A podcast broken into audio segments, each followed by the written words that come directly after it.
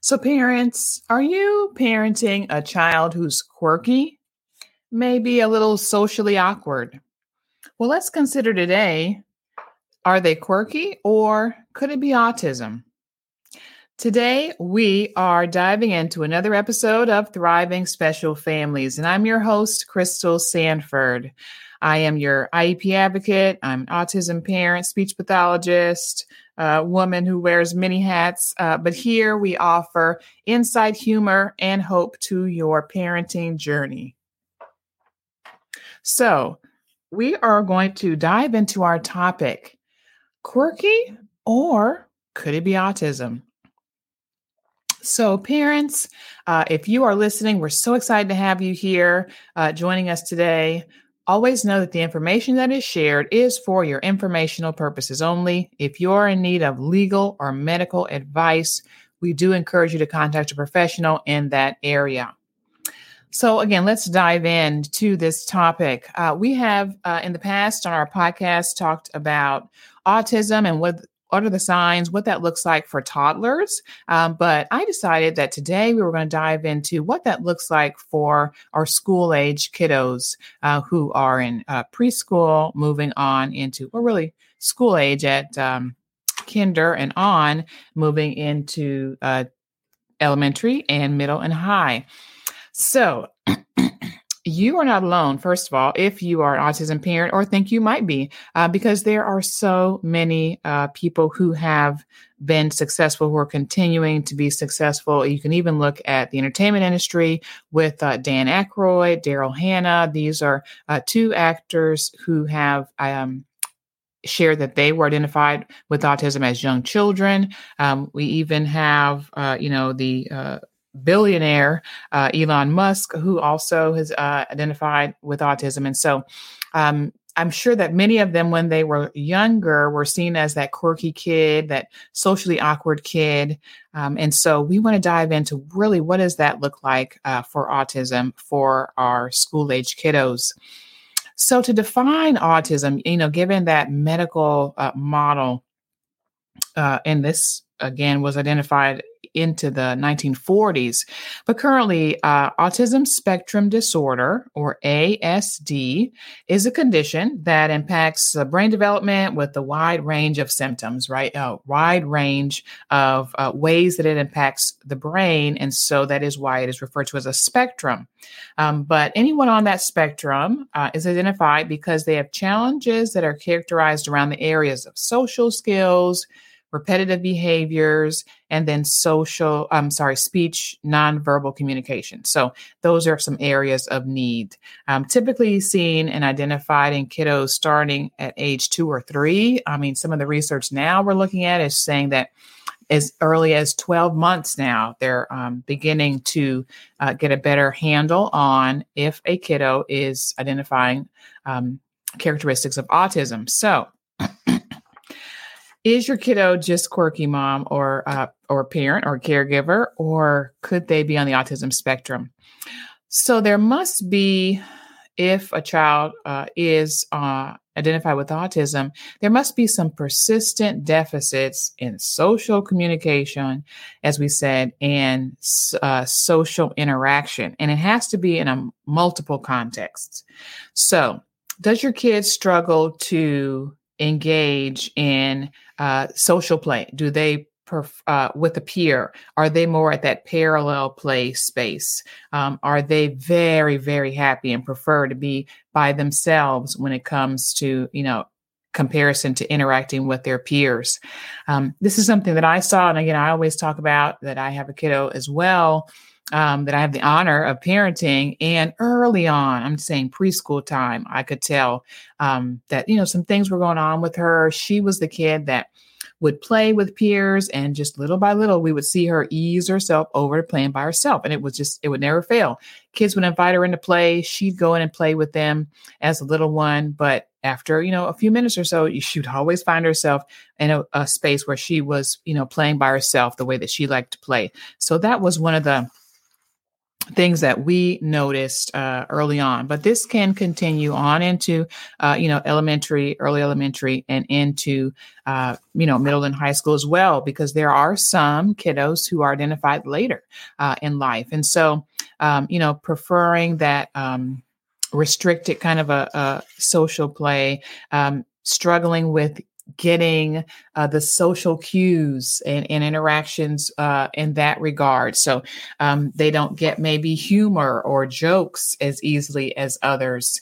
Um, they don't pick up on the cues that someone might be um, thinking something beyond what they can see on the person's face. Um, and so maybe someone might be trying to deceive them, but they don't really get that because on the outside, the person looks like they're friendly and nice, right? So that could be another uh, challenge, uh, and that is a, a challenge in that area as well.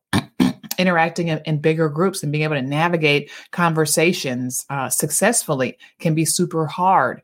Um, being able to uh, introduce a new topic and not uh, continue on their own topic and show interest in someone else for uh, uh, a good amount of time, as you know, uh, would be uh, required in a conversation, that can be hard as well.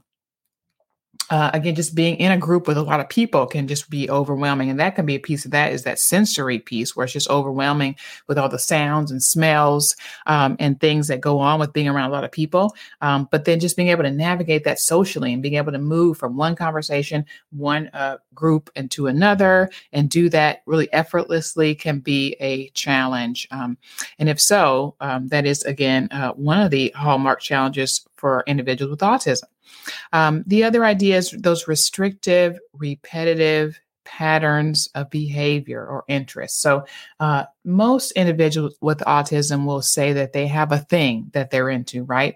Um, you know, and again, autism is just a way that the brain works differently. Um, but for for many, they have something that they're highly interested in, um, and they specifically like to engage in and think about and do activities related to that thing. So um, for like for my daughter, she enjoys swimming, water play, anything that involves water. She's very interested in. She will often turn conversations to a, a space where she can talk about that um, because that is her thing um, that she is into. Um, often they ha- may have exceptional abilities in, in a specific area. Um, it could be, you know, a certain topic where they have just memorized so much information and they have just gathered so much information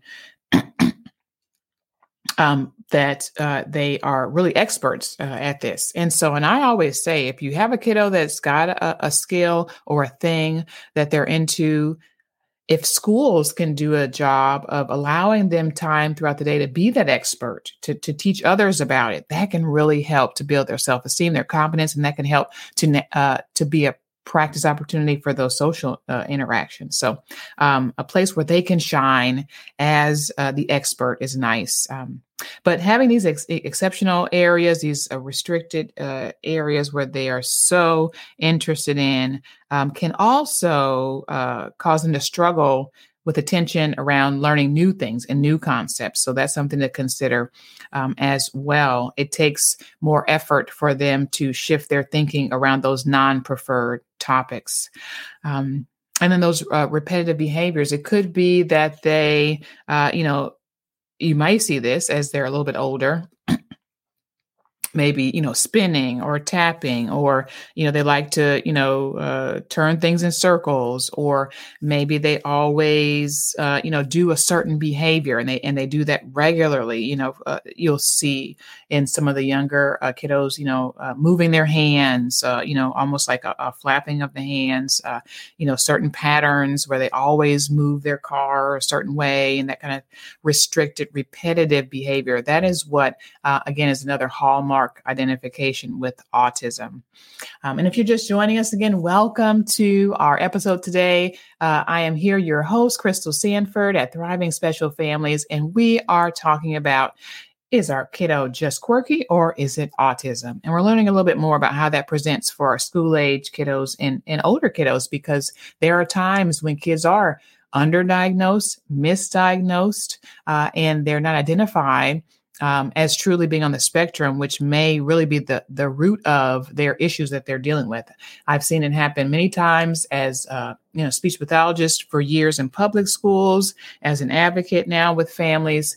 I've seen kids identified with A D H D, uh, when in reality, the challenge was found out to be autism as they uh, were assessed as they got a little bit older.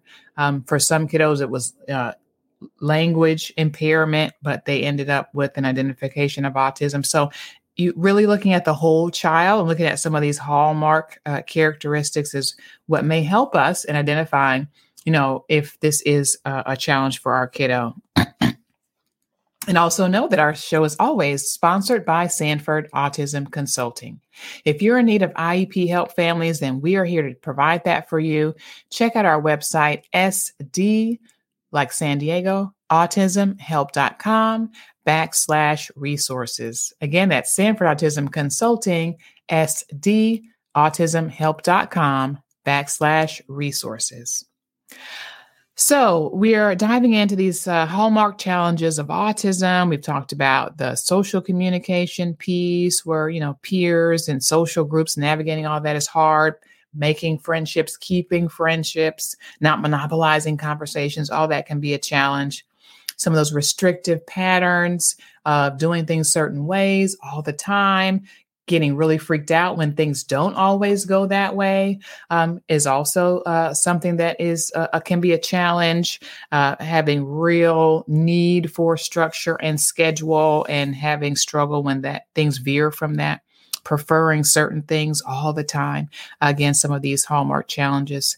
Um, and then also something that is noted with kiddos with autism is that there must be some manifestation of that in the early childhood. So you could have a kiddo that was identified with language delays or, or A D H D and whatnot. But if you look back as a parent, can you look back to when they were developing? Did they maybe miss some milestones? Were they a little bit slower in their fine motor skills? Because that can always uh, often be a challenge. Um, whereas there's some challenge with the gross motor. For our, for our daughter, she had uh, delays in walking, um, sitting up, all those gross motor as well as fine motor challenges.